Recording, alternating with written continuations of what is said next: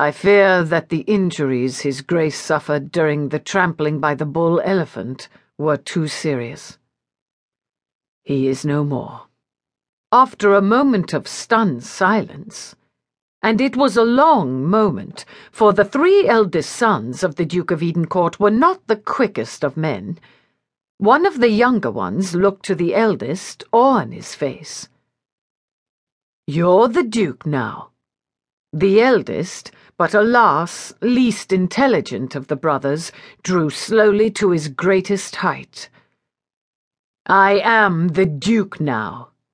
I'll take on the estate and the title, but not until I've avenged my father and destroyed that killer elephant. He raised his fist into the air. That bull elephant must die! The second eldest brother, only slightly less thick headed and nearly as drunk, nodded emphatically. A battle to the death!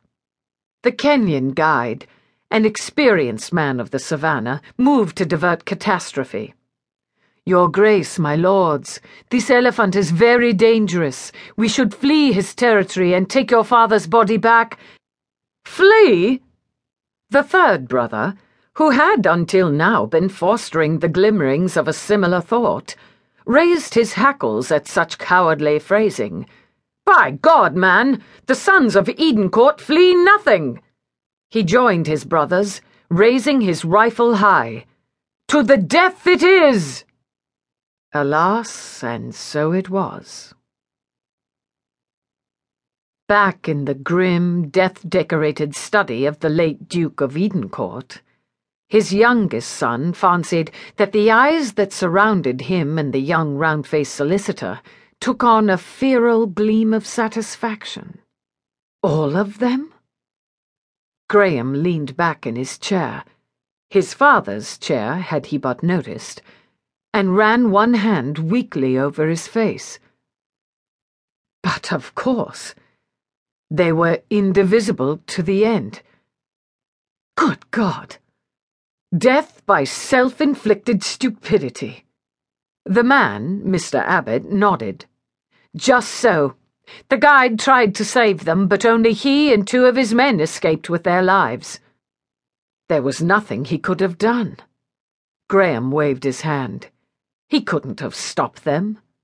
No one ever has.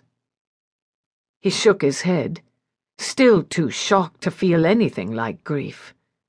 At least, he hoped that was the case.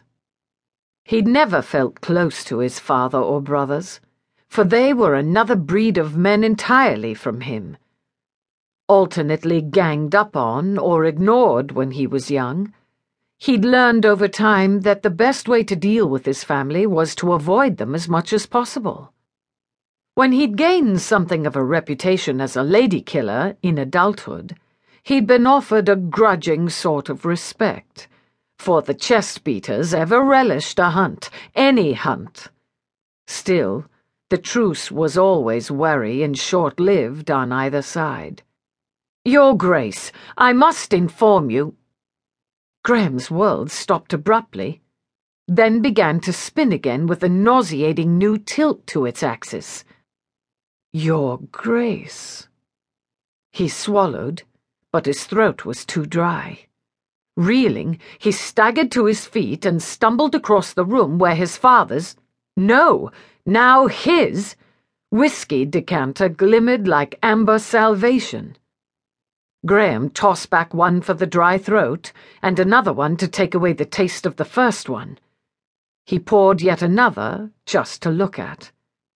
Then he turned back to Abbott.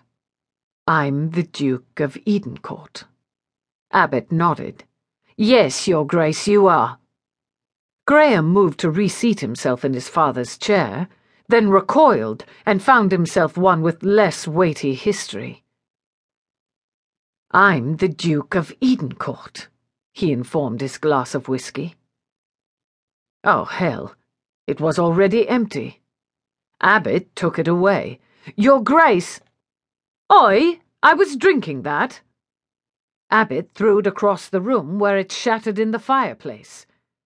Graham blinked, realizing for the first time that Abbott wasn't just.